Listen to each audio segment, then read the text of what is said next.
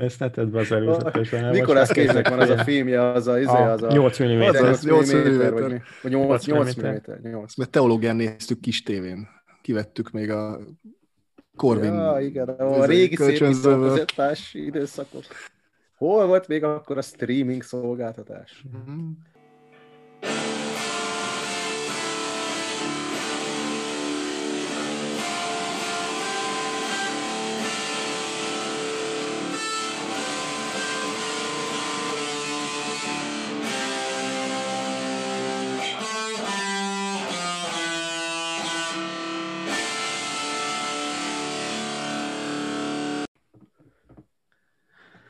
Sziasztok! Üdvözlünk mindenkit! Újra a Kerengő Podcast online terébe találkozunk. Mi itt az online térben elég stabilak vagyunk, nem költöztünk bele, meg nem költöztünk ki, hanem, hanem tulajdonképpen itt vagyunk otthon. Így neked ezzel bajod van? Ezzel Nekem ezzel, ezzel bajom van. Ugye, aki, aki, akit esetleg érdekel, hogy milyen kis flashbacket tettünk be itt az elején, akkor az a harmadik, illetve a három és feledik adásunkat ö, hallgassa meg egy-két kattintással visszább. Beszélgetni most is úgy beszélgetünk hárman, hogy Bella Péter, Szakács Gergő Szaki és Farkas Gergő, azaz én vagyunk itt. Sziasztok! Annát Sziasztok. Még mindig várjuk a Anna Peti Gergő Sziasztok. Adás elkészítéséhez. Igen, mindenki köszönt. Jó, oké. Ezt még gyakorolni kell az egymásra figyelést, de hát ez azért... Három ember és egy szabály, ez volt eddig, és most is ezt próbáljuk meg talán. Egy valaki témát hoz, úgy, hogy utána jár, és megossza az egyikünkkel, és a harmadik pedig minden előzetes fogalom nélkül van itt, ül be a mikrofon elé. Ma Szaki a tudatlan, csak úgy, mint az előző adásban. Peti sejt valamit. Voltam, de most már tudatlan is vagyok. És mi lesz még a következő hetekben? Hmm. Igen, igen. Szóval Szaki a fogalom nélküli vak tudatlan. Ne ragozd. Igen. Peti sejt valamit. És a durva egyébként az, és hát nyilván azért beszélek ennyit, mert próbálom kompenzálni, hogy én is nagyjából csak sejtem azt a témát, amiről, amiről szeret beszélni, ami nagyon bennem mozgott az elején, de igazándiból azt láttam, hogy nincsenek nagyon így adekvát kutatások, cikkek, talán inkább csak gondolkozások, de még az sem feltétlenül.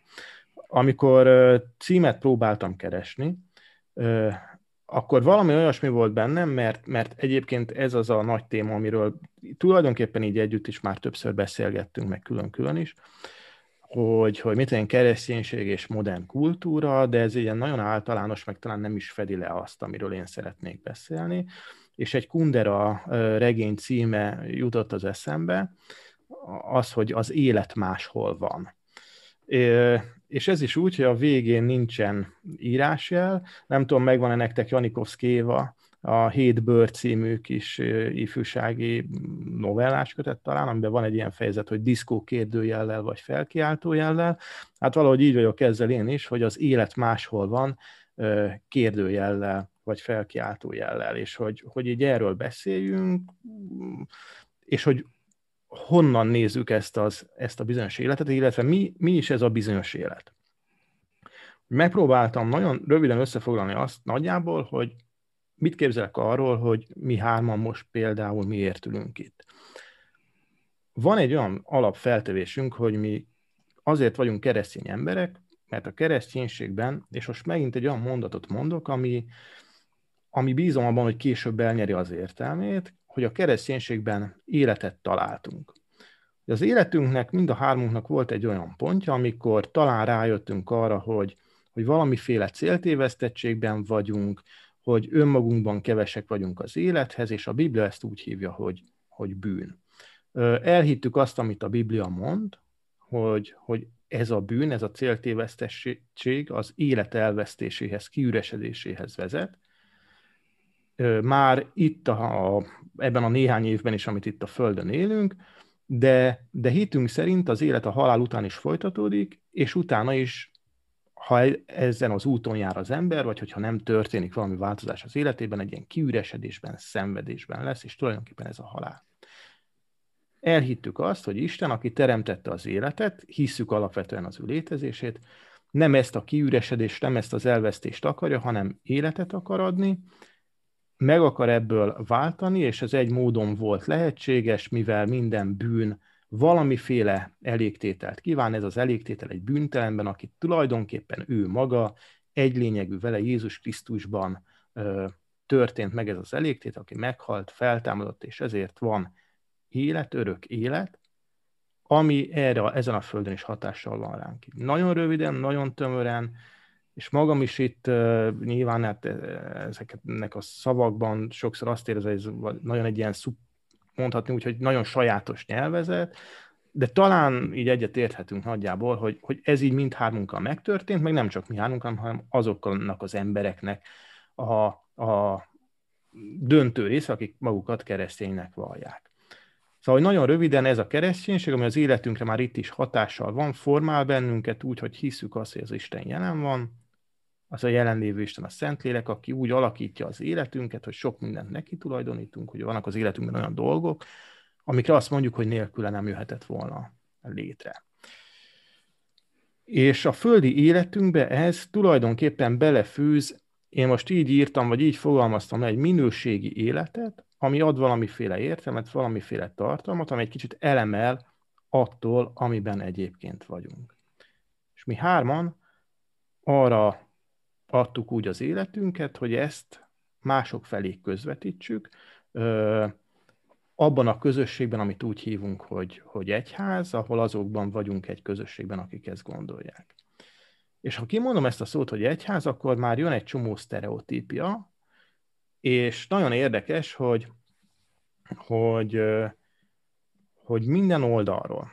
Tehát vannak egyfelől azok az emberek, akik azt mondják, hogy ők nem keresztények, ezt az egészet nem hiszik, és talán az egyház az ő számukra úgy jelenik meg, mint egy tömb, valami, ami így ránehezedik a társadalomra, ránehezedik a, a, a, az emberre, megkérdőjeleződik a hasznossága, van egyfajta nagyon nehéz múltja, és az egész egyház, meg ez az egész történet valamiféle teherként jelenik meg a társadalomban.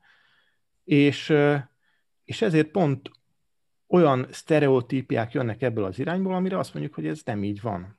Pont teljesen más, mint amit mi azt gondolom megélünk az egyházban, az egyházról.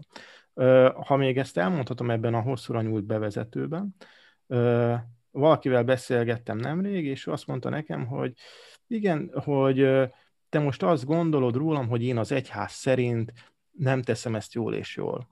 És olyan érdekes volt, hogy valóban ilyesmiről beszélgettünk, vagy egy véleménykülönbség volt bennünk, és én azt mondtam neki utána már, hogy, mert megijedtem, hogy mi az, hogy az egyház, hogy, hogy én nem azért mondom neki azt, amit mondom, mert az egyház így gondolkozik, hanem azért, mert én a Biblia szerint az Isten hitből fakadóan, ebből az életből fakadóan, amit az Isten ad, ebből fakadóan gondolom más. És az egy másik történet, hogy mondjuk adott esetben ehhez az egyház is hozzá tartozik, de, de tulajdonképpen nem ez az elsőrendűen fontos. Tehát, hogy az, abban az életközösségben ö, nem működik mondjuk az, amit ő gondol szerintem.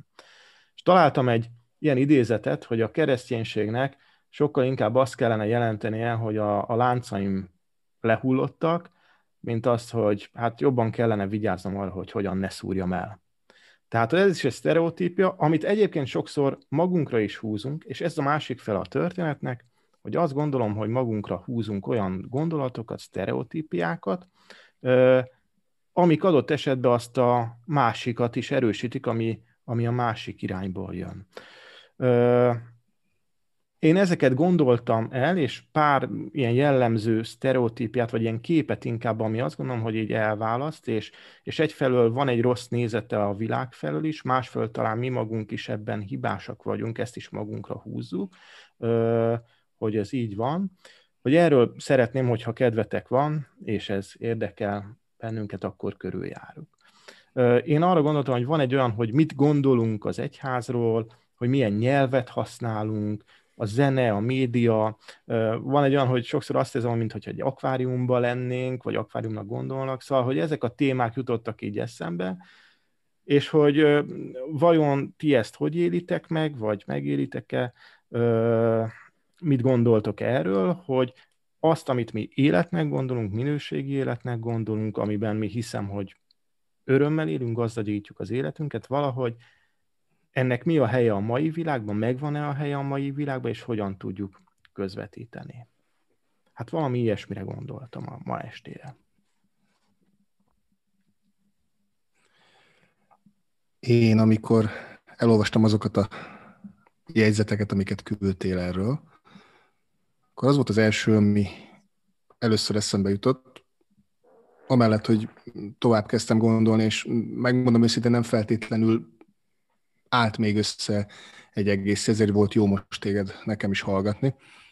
Szóval az volt az első, amire gondoltam, hogy szerintem a, a tizenkilencedik században, a tizenötödik században, a negyedik században, de az első században is leülhetett három keresztény így, csak nem podcastot felvenni, hanem nem tudom, egy katakomba oldalrészén, aztán később egy szerzetesi kerengőben beszélgetve, és így tovább reformált, három reformátor, aki azon gondolkodott, hogy hogyan tudnánk ezt megoldani. Szóval azon kezdtem el gondolkodni, hogy szerintem, amiről mi most beszélünk, vagy amit te most itt előhoztál, az valójában egyidős a kereszténységgel, és szerintem minden olyan keresztény embernek eszébe jut, és elkezd vele küzdeni, gondolkodni, akinek fontos az, hogy értsék. És igazából ezt akarom csak behozni, hogy, hogy nekem például mindig fontos volt. Valószínűleg azért, mert én magam is kívülről kerültem be az egyházba, nem voltak keresztény felmenőim, nem keresztény családban nőttem fel, és nekem is voltak sztereotípiáim, nekem is voltak, már amennyire egy tizennégy-tizenöt éves gyereknek vannak, de volt, volt nem is sztereotípia, nem olyan képek, amit kívülről, a, tehát úgyhogy nem volt ismeretem, úgy gondoltam el, és ezen felül ismertem meg embereket, akik egyébként keresztények, és másmilyenek, mint, mint, mint amit én elgondoltam. De hogy ez megmaradt, és pont ezért, mert én ezt átéltem, nekem ez egy folyamatos feszültség volt eddig a keresztény életemben, de a lelkészi szolgálatomban is, hogy érthetővé tegyem magam, hogy folyamatosan le tudjam fordítani azt, ami történik. Megmondom őszintén, hogy ez egy kicsit kezd elmúlni. Mármint nem az, hogy érthetővé tegyem, csak hogy nem görcsösen próbálom ezt tenni. És valahol, most, hogy ahogy beszéltél, arra jutottam, hogy az én problémám a sztereotípia, amit egy másik ember gondol. Mennyire az én felelősségem, hogy hamis kép van az egyházból. Ami az enyém, azzal foglalkozni kell, de az, hogy, hogy tőlünk függetlenül mik történnek, az, az, az nem nekem kell megijednem, meg nem nekem kell görcsölnöm. Az én felelősségem az, hogy, és itt kapcsolódnék be a te alapfogalmadhoz, hogy éljek. Tehát, hogy éljem meg, éljem ki. Szabaduljak fel arra, hogy az én életemben megjelenjen az a plusz, ami, amit az, az jelenti, hogy része az Isten. És nem prédikálni akarok, tehát nagyon próbálok vigyázni, mert itt most ez nem erről szól, és ez tényleg nem az, hanem próbálom magamnak lefordítani. A lényeg, hogy régen ez görcsös volt, hogy mindenképpen jaj, mit fognak gondolni, mit, mit fognak hinni az emberek, jaj, félreértik. Most ez a görcs, ez nincs meg. A magam részéről próbálok. Talán a legjobb szó a hitelesség. Tehát hitelesnek lenni. És persze nem száz százalékos, és nem mindig megy. Na, körülbelül ez, ez egy állandó probléma, nekem is probléma volt, és sztereotípiák vannak, és hamis képek vannak. Nekem a kérdésem az, hogy mennyi ebből az én felelősségem, mennyi ebből az egyház felelőssége, és mi az, amivel viszont nem nekünk kell foglalkozni, vagy nem úgy kell foglalkozni, hogy, hogy az minket görcsössé tegyen. Kérdés. Hát Gergő, beletenyereltél. Abban az értelemben, hogy engem ez nagyon régóta foglalkoztat, és ez egy állandó kérdés a számomra, és sokszor az az élményem, hogy hogy néha, mintha én ülnék fordítva a lovon, aztán nem tudom eldönteni, tényleg így van, vagy nem. Na mindegy, a, hadd kezdjem egy személyes sztorival. Kaptam a születésnapomra ajándékba egy utalványt ö, egy borbéhoz, a barbershopba. És akkor elmentem a barbershopba, hogy akkor, akkor a szakállamat is, meg a hajamat is, meg ö, nyiratom, ahogy az kell precízen, még sose jártam borbénál, de hát akkor itt az alkalom. És hát ö, igazából csak a borbésrác meg én voltunk a, a szalomban, ö, hát beszélgettünk mindenféléről, és egyszer csak bedobta azt a kérdést, amit általában beszoktak dobni, hogy és te mivel foglalkozol? Én mondtam, hogy református lelkész vagyok. És ott így percekre megfagyott a levegő, hogy így nem tudott ezzel mit kezdeni, és nem tudott tovább menni vele. Meg úgy voltam vele, hogy meg nem akarom itt erőltetni, hogy most mit meg, hogy meg, hogy egy értelmezési keretben így helyezzük el azt, hogy mit, mi az, hogy református, mi az, hogy lelkész. Tehát ez egy nagyon-nagyon érdekes élmény volt, és én azért azt, azt látom, az a tapasztalatom, azt érem, hogyha nem csak befelé akarunk mi élni az egyházban, de ez a szó is, ebbe is érdemes elmenni, hogy, hogy ez mit is jelent, meg kinek mit jelent, hanem, hanem éljük a hétköznapi életünket, és emberekkel találkozunk, és így téma ez, akkor rájövünk arra, hogy mennyire azt se tudják, hogy eszik vagy iszek. És most itt nem, nem is a, a rossz indulatúság, meg sztereotípiák előítek, hanem így unblock, unblock. Rengetegszer találkozom ezzel. A, a nyár elején egy roncsautót kellett egy barátomnak segíteni elszállítani a roncstelepre, és a tréleres sráccal beszélgettünk a kocsiba, és ott tök nyitott volt, meg jó fej volt, meg ilyen személyiség, de így, így nagyon nem vágta ezt az egészet, és így kellett magyaráznom, hogy hogy van az, hogy akkor nekünk van feleségünk, meg gyerek, és az azért oké, okay, és hogy miben különbözünk a katolikus egyháztól, stb. Tehát, hogy ez, én azt látom, hogy, hogy a nagy többség az így nem, nem vágja, nincs ismeret erről. Max azok a sztereotípiák, meg, meg előítéletek, meg, meg morzsaszerű információk, amik a médiában megjelennek, azt meg tudjuk, hogy a valóságtól sokszor nagyon távol áll. Aztán nekem egy nagyon nagy kérdés az, picit közelebb ö, ehhez, hogy hogyan értelmezzük magunkat, mi, mint keresztjének, már ez a szó is. Hogy most keresztényt mondok, vagy keresztjént mondok, és hogy akkor ugye a katolikus, meg a protestáns megközelítés és értelmezés. És hogy, ö, hogy az a nehéz nekem ebben, hogy ö, az is keresztjénnek mondja magát, aki nagyon komolyan veszi Jézus Krisztus követését, és ez az élete, és megéri, hogy ö, rabláncaitól megszabadult, és, és tök jó, és tök happy, és minden oké, okay. És ö, azt mondjuk, hogy példaértékű az élete, meg az is keresztjénnek mondja magát, aki ezt csak felhasználja bizonyos politikai lózungokhoz, és közben az élete meg nagyon másról szól, és nagyon könnyen lelepleződik. És szerintem a, a keresztjén és keresztjén között is van különbség. Csak hogy én ezt így értem itt belül, hogy a keresztjén egyenlő Jézus Krisztust követő, aztán van a politikai kereszténység, meg kultúrkereszténység, stb. Én szeretem szigorú értelembe venni ezt, hogy keresztjén, mint Krisztus követő, de aki ebből kívül van, és kívülről néz erre rá, annak ez ugyanaz. Nem is érti, nem is látja a különbséget, kérdés az, hogy akarja látni a különbséget, van-e benne nyitottság és érdeklődés. Nekem az nagyon fontos, hogy azok az emberek, akik nem az egyházban élnek, és nem ismerik az evangéliumot, nem, nem keresztjének, azoknak valahogy ezt megmutatni, és megmutatni az élet részét, nekem ez nagyon fontos. Tehát, hogy, hogy nem azon görcsön, és ez tök jó az idézet, hogy, hogy ne, nehogy elszúrjam, jaj, jaj, mert jön a bűnti, mert ez, ez tényleg nem, mert ez, ez, ez, ez egy ilyen béna vallásoskodás, meg ilyen, amit én nagyon nem szeretek, ez nagyon megbetegítő is tud lenni, hanem hogy mi ebben az öröm, mi ebben a jó. Csak hogy ez nekünk bele kell állnunk egy csomó olyan helyzetben, mert nem biztos, hogy szeretünk beleállni, szeretünk elbújni ö, kifejezések mögé, szeretünk elbújni ö, mások mögé, meg szeretjük azt mondani, hogy a bűnös világ és a gonosz világ és az emberek, bezzeg mi. Én meg úgy látom, hogy nem. Szóval, hogy ezzel, amit mind a ketten mondtatok nekem ebből, vagy am, amit most megragadok, csomó minden van egyébként, ami, ami, amin elindulhatnánk, de leginkább és legjobban, és ezt érdekes, mert ezt én a magam módjára is igazándiból mostanában kezdtem így, így lefordítani, hogy, hogy, hogy a nyelv kérdése, hogy hogyan bánunk a nyelvvel, milyen szavakat használunk, ez, milyen fogalmakat, ez nagyon-nagyon fontos.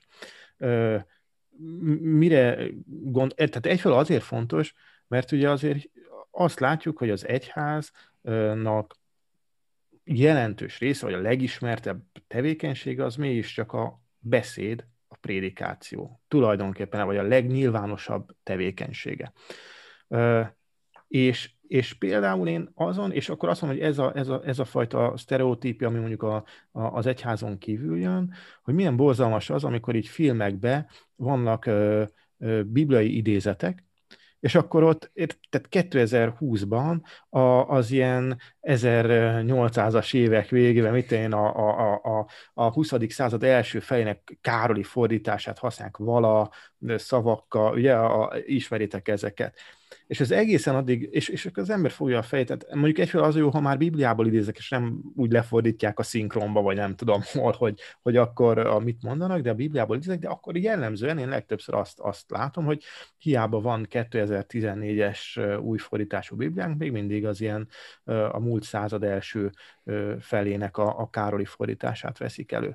De ez egészen addig durva, amíg el nem megyek mondjuk kétezer-húszban egy templomba, egy istentiszteletre, és ott is ugyanezt a fordítást használja a lelkipásztor. Nyilván ez nem általános, ez egy kiragadott példa. De, de, de nekem ez egy nagy kérdés, hogy, hogy sokszor beleesünk, tehát ugye ez a fogalom, hogy kánaáni nyelv, amit szintén egyébként meg kell magyarázni, mert lehet, hogy korábban még mindenki értette, de ma már ez is a kánaáni nyelv része lett, a kánaáni nyelv, tehát kifejezés. Tehát, hogy amikor valamiféle olyan szavakat használunk, aminek nem is biztos, hogy nagyon tisztában, de jó esetben tisztában vagyunk a jelentésével, de, de ugyanakkor nagyon idegenül hangzik a mai világban. Ö, és aztán van, amikor ilyen, azt gondoljuk, hogy valamiféle barokkos ö, ilyen, ilyen, hát olyan mondatfüzéreket ö, kell felépíteni szép archaikus vagy archaizáló szavakkal. Ö, Fú, na, tehát, hogy, hogy amikor nem a hétköznapi nyelvet, hanem valami, én sokszor azt gondolom, hogy ilyen avittas irodalmi nyelvet ö, használunk. Ö, de vajon hogy lehet ez, vagy ti ezt hogy gondoljátok, vagy hogy, hogy lehet azt megvalósítani, hogy, hogy ez a nyelv, ez egy élő nyelv legyen? Lehet, egyáltalán le lehet-e fordítani az üzenetet erre a mai nyelvre? Tehát én, amikor mondtam a bevezetőmet, akkor is már ott közben volt, hogy ezeket a szavakat kell használni, értjük ezeket a szavakat? Uh,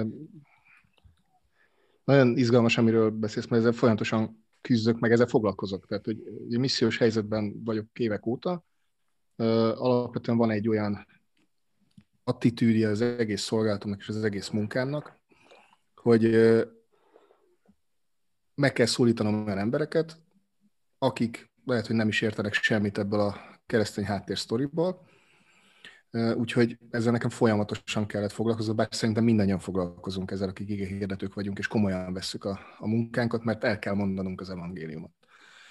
A,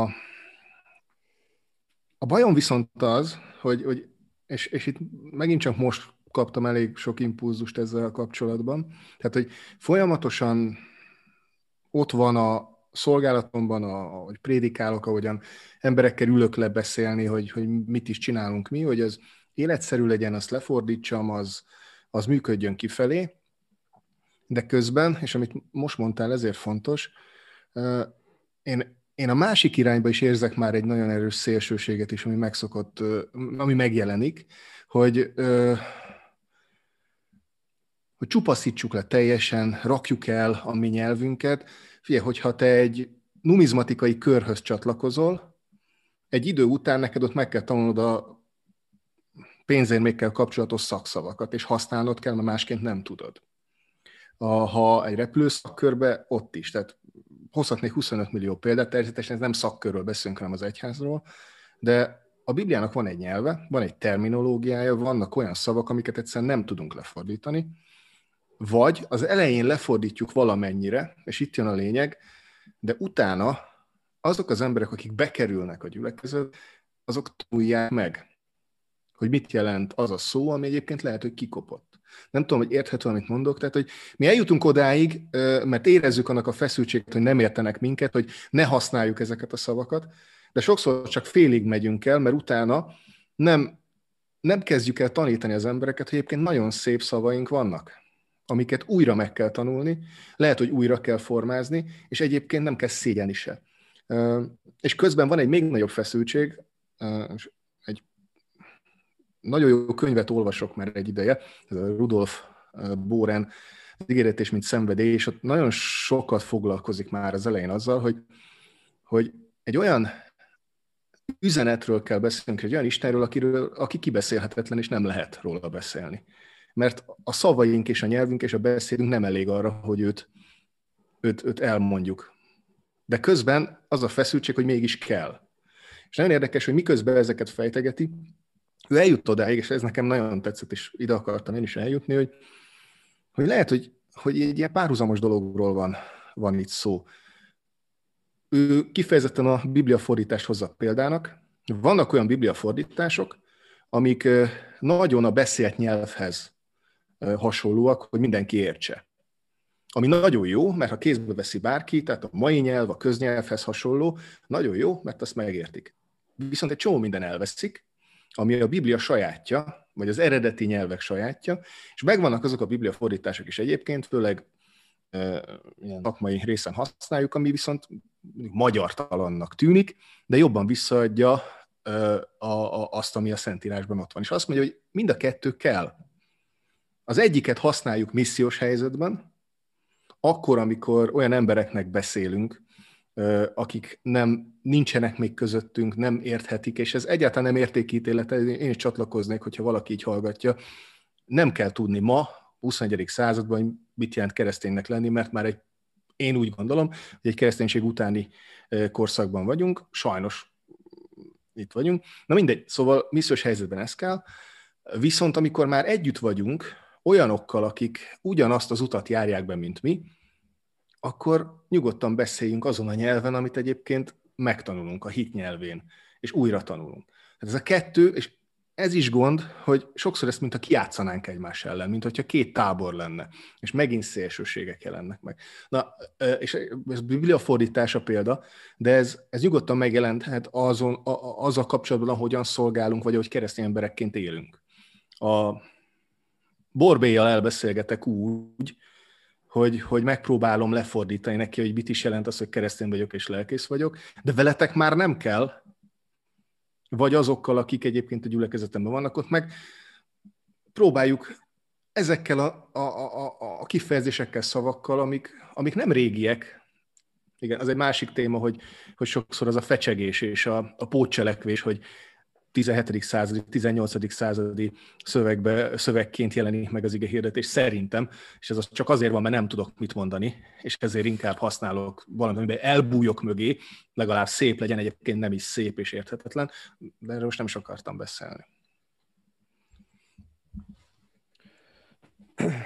Uh, nagyon tudok hozzád abban csatlakozni, Peti, hogy túl egyszerűsíteni nem lehet, mert akkor a fürdőkáddal együtt, vagy a fürdővíz együtt a gyereket is kiöntjük, tehát érte, a szavaknak az értelmét meg kell magyarázni. A másik meg, hogy az is igaz, hogy hogy közösséghez csatlakozom, akkor egyszerűen, ahogy az identitás felveszem annak a közösségnek, vagy átveszem az identitástól, az identitáshoz a szavak is hozzátartoznak. Nagyon fontos meg, hogy értem-e. Én olyan nyolc-tíz évvel ezelőtt nem tudtam, mit jelent az, hogy két komponensű gumi, láncfeszesség, légszűrőház, szívócsonk, és a többi, meg az, hogy kanyarsebesség, meg kanyarbelépési és kanyarkilépési pont. De amióta motorozok, azóta én ezeket tudom, hogy mit jelent, és százalékosan értem. De ahhoz kellett az, hogy én törekedjek arra, hogy ezt megértsem, mert kellett valaki, aki benne van, az elmagyarázza, megmutassa, és ne kirekesztően azt mondja, hogy te ezt úgy se értheted, és úgy beszél, hogy abból a, egy szót se értek, vagy csak a kötő szavakat, meg a névelőket értem. De én meg azt érzem, hogy az én felelősségem az az, hogy mai magyar nyelven beszéljek Magyarországon. Tehát kétezer-huszonegyben a kétezer-huszonegyben élő mai magyar embernek beszéljek. és ha az, az a téma, hogy kegyelem, akkor meg tudjam neki ezt magyarázni, és az az én iszonyatosan nagy fel, kihívás számomra, az az, az az én kihívásom, hogy mondjuk egy tizenhárom éves konfirmandusnak, aki ö, egész nap a TikTokot pörgeti, annak meg tudja magyarázni, meg tudjam vele értetni, eljusson az üzenet, hogy mit jelent az, hogy az Isten kegyelmes. Ö, Szeretek Pál Ferire hivatkozni, most is őt szeretném egy kicsit ide hozni egy-két előadásából. Egyszer mondott egy nagyon meglepő dolgot, hogy feltette a hallgatóságának a kérdést, hogy el tudjátok ezt képzelni, hogy egy katolikus szentmisén félmeztelen nők vigyék az oltárhoz a persejt. De mindenki így, hát hogy, hogy, hogy. És azt mondta, hogy de van ilyen, mert Afrikában van ilyen. Mert az afrikai kultúrában ez így oké. Okay.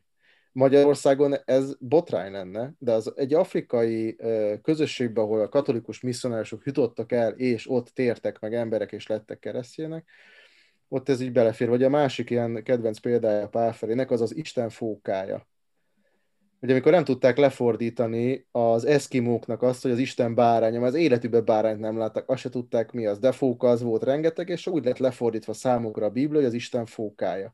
Lehet azon vitatkozni, hogy ez most egy helyes fordítása, vagy itt ferdítjük az eredeti szöveget, de megint a kontextus, az eszkimónak a fóka, és hogy az áldozta fel úgymond magát a többiekért. Érezzük, hogy nekünk itt Magyarországon ez furi a bárányt értjük, Uh, és még, még egy Pál Feri, hogy három legyen. Uh, tőle tanultam ezt a zseniális mondatot, hogy a kommunikációt a befogadó fél határozza meg.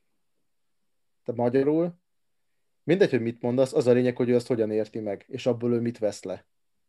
És ezért fontos, hogy szerintem minél többet beszélgessünk erről, és minél érthetőbbek legyünk. Nekem ez nagyon-nagyon fontos, akár igehirdetésről van szó, akár személyes beszélgetés uh, a borvénál, akár, akár hittanórán vagy, akár találkozó teszem az gyászolókkal, hogy megértsék azt, amit te mondasz. Bocsánat, csak annyit hadd fűzzek ehhez hozzá, hogy uh, amire én gondolok, az nem is az bárányfóka, hanem pont, amit mondtál, a kegyelem. Hogy én azt látom, vagy azt érzékelem nagyon sokszor, hogy, hogy uh, igen, elmagyarázom példákkal, képekkel lefordítom egy mondatra, mi az, hogy kegyelem, de ez nem jelenti azt, hogy utána ne használjam már sose a kegyelmet, hanem egy idő után azzal, akivel elindultam ezen az úton, már jussak kell odáig, hogy ő is kezdje el használni magát a szót, hogy kegyelem, és visszakerüljön ugyanoda, ahol régen is volt. És ez nagyon rossz, hogy régen új, meg hogy ma, mert valójában régen is meg kellett tanulni, mit jelentenek ezek a fogalmak. És még egy dolog, azért izgalmas ez, mert ezek a szavak, ezek, ezek nem eltűntek, nem kikoptak, az igazán fontos szavak, nem a régies beszédről beszélek, hanem ezek a szavak, mert ha előveszel egy szép irodalmi könyvet, ami kortárs, és nem keresztényes, nem simán megjelennek, hiszen választékosan beszélnek, és valójában a magyar nyelvnek a része ez is. Ha egy képzőművészeti alkotást nézem, megjelennek ezek a szimbólumok csak képszerűen. Tehát, hogy, hogy nekünk először is le kell, és ez valójában van egy példánk, ez Jézus Krisztus, aki emberré lett, lejött legmélyre, de utána nem maradt ott velünk, hanem felemel minket magához. És hogy valójában, és nem lelkész, itt most minden keresztény ember feladata ez, hogy érthetően, megélhetően, tapinthatóan kell ezt, ezt megmutatni, és leginkább nem is a beszédet tudjuk, hanem azzal, akik vagyunk, meg ahogyan jelen vagyunk ebben az életben, a tettünk és a viselkedésünk és minden más, meg a saját példánk, meg a saját a velünk történt események, és, és ha aki veszi a fáradtságot, és eljön velem, és kísér tovább, hogyha érdekli az elején az, amit feldobok, most mint keresztény ember, akkor az utána értse meg, hogy miért, mi történik, és egyébként ez fordítva is működik, én is legyek nyitott arra a másik emberre, és tanuljak tőle, és ebből lesz egy párbeszéd. De... Annyi mindent mondhatok, amire így, így mondjad, Gergő, hogyha szaki. Bo- bocs, csak eszembe jutott még, a, a, az a szívemhez szorítom a nyáron, amikor a Beck Zoli itt volt. Igen. És azért jutott eszembe, mert bennem úgy él, többek között úgy él ez az alkalom, ez a beszélgetés vele, hogy, hogy, hogy ő nem spórolja meg azt, hogy végig gondolja, hogy amit mond, annak mi az értelme, a lényege, a súlya, és állandóan teszi fel magának a kérdéseket, és azt látom, hogy ő folyamatosan ez, ezt így szűri át magán, gondolkodik, újraértelmezi, keresi, és nem elégszik meg, és állandóan keresi a választ, és keresi, és ha talál, akkor még azt, és tovább is újabb, kér, újabb kérdéseket szül, és hogy, hogy ezt ne akarjuk megspórolni magunknak. Mert sokszor azt látom, hogy mi, mi megspóroljuk magunknak ezt, és azért van az, hogy közhelyekről kezdünk el beszélni, meg ilyen kánáni nyelven beszélünk, keresztény szakzsargont használunk, de hogyha ezt tennénk, hogy újra és újra keressük annak az értelmét, és saját magamnak uh, keresem, akkor azzal már jobban tudom a másiknak is uh, elmondani. Nekem a másik ilyen a kegyelem mellett izgalmas kifejezés a bűn. Hogy oké, okay, hogy ezt én teológiailag értem, de egy mai embernek mi az, hogy bűn? Bűnözök, amikor bemegyek a cukiba, érted? Vagy bűn az, hogy valaki megölte az anyját, de én nem vagyok bűnös, ne szórakozzál már. Tehát érted? Szóval, hogy ez a... Ez a na látjátok, és akkor...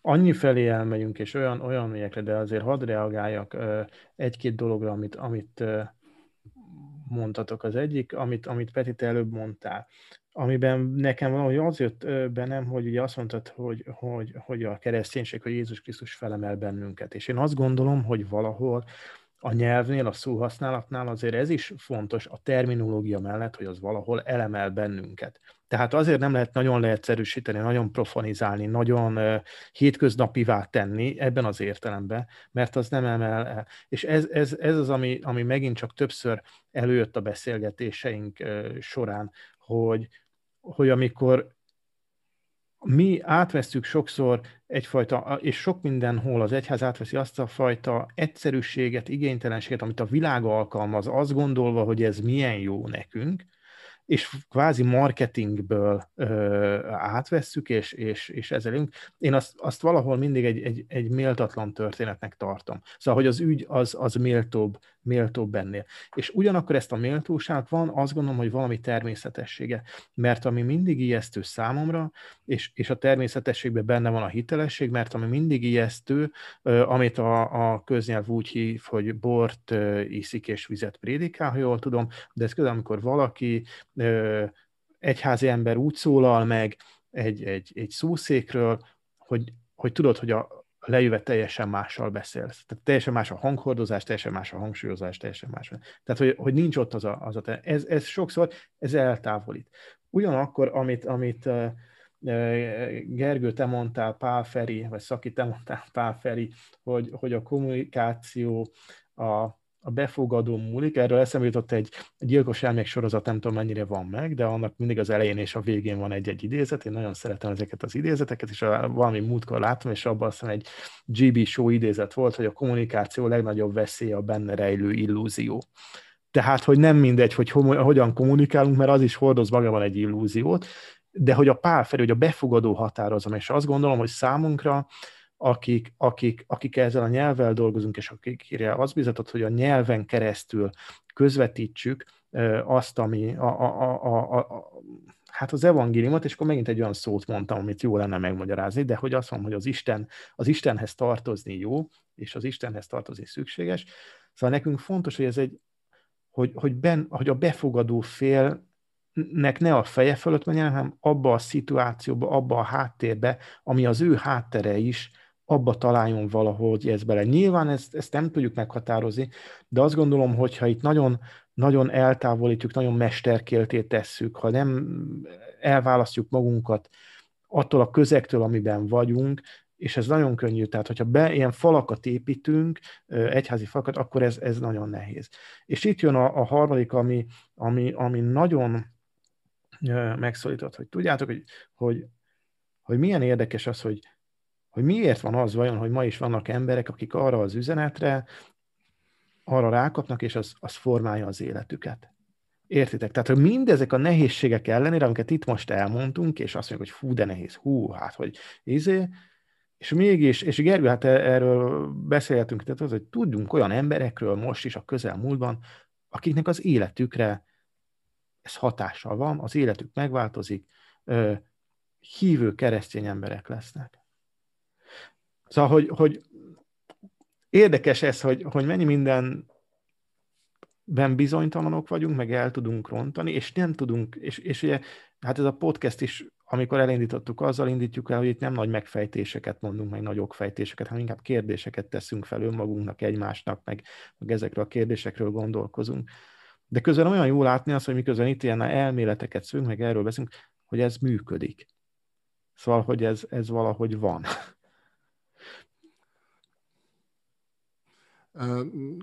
Nagyon fontos szerintem, hogy oda tegyük azt, ami a, megint csak a hitünkből fakad, és a valóság, hogy, hogy igen, mert van valaki, akit úgy hívunk, hogy Szent Lélek, és aki a mi elégtelen, és egyébként sokszor béna, vagy sokszor ilyen olyan ö, szövegünket is, és amit mondunk, ö, a kommunikációs törvények, szabályok és mindenek felett is ö, összekapcsolja azzal, aki hallgat bennünket. Ez nem veszi el a felelősségünket, egyáltalán nem, sőt, tehát nekem hozzá kell tennem azt, amit én akarok, de ez sose lesz száz százalék, és az, hogy működik, az az, az, az az, hogy jelen van a Szentlélek nálam is, és nála is, és, és ő összekapcsol bennünket, ez csak.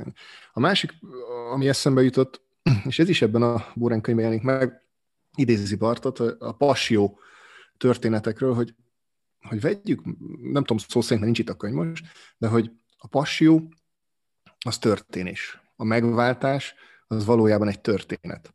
Tehát mi mindig elvont fogalmakban gondolkodunk, mi nyugati emberek, most se jött, hogy kegyelem, meg hit, meg egyebek. Ez tényleg nehéz. De hogyha megnézzük azt, hogy mi van a Szentírásban, hogy maga a megváltás mi volt, az egy történet, amiben benne volt egy emberi élet, meg egy emberi szenvedés, meg egy emberi halál. Hogyha oda kapcsolódsz a történethez, az egy csomó mindenen segít, amit egyébként elrontunk kánáni nyelvvel, meg mondjuk a kánáni nyelvet megkeverjük a hit nyelvével, mert ez a kettő nem szinoníma, tehát hogy ez egy elromlott keresztény beszéd a kánáni nyelv. De ha történésről beszélünk, és történetről beszélünk, akkor már könnyebb a dolog. Tehát mi nagyon sokszor csak elvontan tudunk erről az egész kereszténységről beszélni, amikor a kereszténység az, az nem, nem elvont elméletek gyűjteménye, hanem, hanem, hanem Isten leélt valamit, megmutatott valamit, és ő maga is történetekben mondja el, hogy mi van, és közben az én életem is egy történet, amit látnak, amit értenek, abban benne vannak a bukások és a csodák, és, a, és, és szerintem ez nagyon sokat segít. Tehát, hogyha így nézünk magunkra is, a gyülekezetre is, hogyha elengedjük végre ezt, hogy, hogy, hogy elméletekbe fordítsuk le. Szerintem ezt tényleg mi nyugati emberek nagyon elszúrjuk, valószínűleg világ más részein, ahol, ahol mennyire elméleti gondolkodás a, a, a fő, és nem elvont fogalmakban kérik csak a, az élet igazságait, hanem, hanem emberi példákat, meg életpéldákat ismernek venni, és történeteket is, ott ez egyszerűbb lesz. Adjunk esélyt a történeteknek is. Nekem az nagyon fontos, hogy ne csak mondjuk, hanem csináljuk is, illetve ez a bort iszik, vizet prédikál, ez, ez, ez tényleg sajnos sokszor jellemző ránk, és mint hogyha ilyen kettős életet élnénk, hogy azért az élet példánk az nem biztos, hogy azt mutatja, amiben hiszünk, meg akiről beszélünk. Meg ez az elméletben oké, okay, csak a gyakorlat. Az jutott eszembe, hogy a, ugye jó pár éve kapcsolatban vagyunk a Barnabás csoporttal, és a Kerekes Szabolcs, aki így kapcsolódott a közösségünkhöz, és segített több képzésben is, ő mesélte egy nagyon érdekes történetet, ugye ők rendszeresen járnak ki Amerikába, mert az anyaszervezetük ott van, illetve ott van a jó pár kapcsolatuk, és mond, összehasonlított két gyülekezetet, egy magyarországit, meg egy amerikait a Szabolcs mind a kettővel kapcsolatban, és az amerikai gyülekezetben megkérdezték tőle egyszer, hogy Szabolcs, hogy látod a mi gyülekezetünket, mik az erősség, hiányosság, stb. És így a Szabolcs így végig gondolt, és azt mondta, hogy ő azt látja, hogy hát a, a, a szeretett szolgálat az, az úgy hiányzik. Tehát, hogy valamiféle ö, olyan, olyan ö, karitatív tevékenység, ami, ami ugye gyülekezetet még értékesebbé tenni, és megmutatná a, a, a közben a Peti eltűnt, de reméljük, hogy visszatér. Megmutatná azt, hogy, hogy tényleg cselekszik a hitüket. És, és azt mondta a Szabolcs, hogy egy év múlva visszament ugyanabba a közösségbe, és addigra az a gyülekezet az egész megyében a legnagyobb nevelőszülői hálózatot működtette. Egy év. Egy év. Tehát ők ne, nem volt rálátásuk arra, hogy mit kéne csinálni, de valaki mondta, hogy figyeltek, ebbe az irányba gondolkodjatok, megtalálták, mit kéne, és megvalósították. Szemben a magyar gyülekezet, mondta a Szabolcs, hogy zseniális és nagyon jó ötletek születnek, de a megvalósításig nem jut el szinte egyik se. Hogy tényleg ilyenek vagyunk, hogy nagyon jó problémafelismerésünk van, helyzetértékelésünk, elkezdjük azon gondolkodni, hogy mit lehetne, kellene tenni, elkezdjük ezt már-már megfogalmazni, konkretizálni, csak az, hogy ki és mikor fogja azt megcsinálni, az elmarad. És sokszor én ezt látom, hogy nagyon szépen tudunk mi Jézusról beszélni, meg hogy hogyan kéne keresztjénként élni, csak amikor nem tudom hozzátenni ennek a cselekvés részét, és hogy az életembe beépüljön, és azt megmutassam. Szóval én ab, itt látom a gyengeségünket, és itt látom a bűnünket abban az értelemben, hogy nem tudunk feltétlen hitelesek lenni. Mert amit mondunk, meg amit látnak az emberek, az nem ugyanaz. Bocs, hogy ilyen kicsit bor- borulátó vagyok, vagy ilyen túlkritikus, de nagyon sokszor ez a, ez a tapasztalatom, ez a megélésem, és hát természetesen ezt magamról is mondom. Nekem ez egyébként nagy kérdés egyébként, hogy itt, itt hol van a, a közösség, meg az egyén, mennyire, tehát hogy lehet mondjuk egy közösség hiteles, és, és, és azt gondolom a közösség hitelessége nyilván az egyének hitelességéből épül fel. Szóval, hogy, fú, ez, ez most érdekes, Gergő, amit mondtál, ez a cselek, mert hogy, hogy pont most vasárnap lesz majd egy olyan helyzet, ahol, ahol igét hirdethetek, és, és abból az, az az ige van előttem, az a Zsoltár vers, hogy, hogy, hogy nem a férfi izmaiban gyönyörködik az Úr, nem a lova kerejében, hanem, hanem azokban, akik az ő szeretet, az Istenfélőkben, akik az ő szeretetében bíznak, mint hogyha, és ugye az jut erről eszembe, hogy, hogy úgy mi mindig izomból meg akarunk csinálni dolgokat. Akár úgy, hogy izomból ráerőltetni, akár még az evangéliumot is másokra, ha akarja, hanem, de, de hogy, hogy nem izomból mennek ezek a dolgok, hanem, hanem hogy valahogy Isten munkálkodik, a, amit Peti, te mondta, hogy nem értjük, tehát ez a Szent Lélek, hogy, hogy, hogy így nem értjük, hogy mi meg hogy történik, de, de hogy valahogy ennek a spirituális oldala mi bennünk is, és nem azzal, hogy nem egy ilyen köldöknézés, nem egy elvonulás, most ebben az értelemben, tehát nem egy elzárkózás értelemben, de hogy, hogy az a spiritualitás, amiből a, amiben ott vannak a mi kérdéseink is, amiket felmerünk tenni, amiben ott van, hogy ezekre a kérdésekre nem feltétlenül válaszokat kapunk, de mégis valahogy megerősödünk. Tehát én bennem ez nagyon erős, amikor nagy kérdéseim vannak, amikor az úgy, úgy odalöknek az Isten elé, nem feltétlenül kapok válaszokat, de azzal, hogy odalöknek az Isten elé, ö, azzal mégiscsak e- erőt kapok valami más. Tehát, hogy, hogy mégiscsak segít tovább élni. Na, inkább, inkább, inkább így mondom ezt a dolgot. És hogy, hogy valahogy ez a természetesség, hitelesség, hú, na hát szóval, hogy ezek olyanok, hogy, hogy nyilván ami, ami a saját felelősségünk, meg az egyéni hit megélésünknek a, nek a sajátja. Tehát ne, nem is tudom ezt így befejezni, ezt a mondatot, meg gondolatot. Nem kell mindent befejezni. Nem, nem kell mindent. Ez is erről szól, hogy, hogy aztán folytatjuk meg. Hát írják meg azok, akik hallgatják, hogy hogy, hogy fejeznék ezt be, és ki mit lehet kommentálni. Rengeteg téma maradt még, még itt ki, meg közül az időnk, időnknek a, a, a végéhez közeledünk. Nem szerettem volna behozni, de Gergő, feldobtad a magas labdát, és akkor, akkor behozom mégiscsak. Uh, igen, ugye említetted Beck Zoli nevét, Ajdán. A harminc Y énekesének a nevét, uh, és uh, nagyon érdekes, hogy ő, ő... Tehát megjelent egy könyv, amit Bakony Bélből Bán Izsák, aki ott a, a titulusa... Perje. Perje. Bán Izsák Perje. A vezetője. Perje. Igen, Perje. Igen. És... Igen, egy Perje. Igazából csak egy Perre volna. Most már itt a matematikát is behoztuk ebbe a gyerekek. Fantasztikusan sokszínűek vagyunk. Matematika, nyelv, gramma... Ú, minden van, grammatika, matematika. Igen.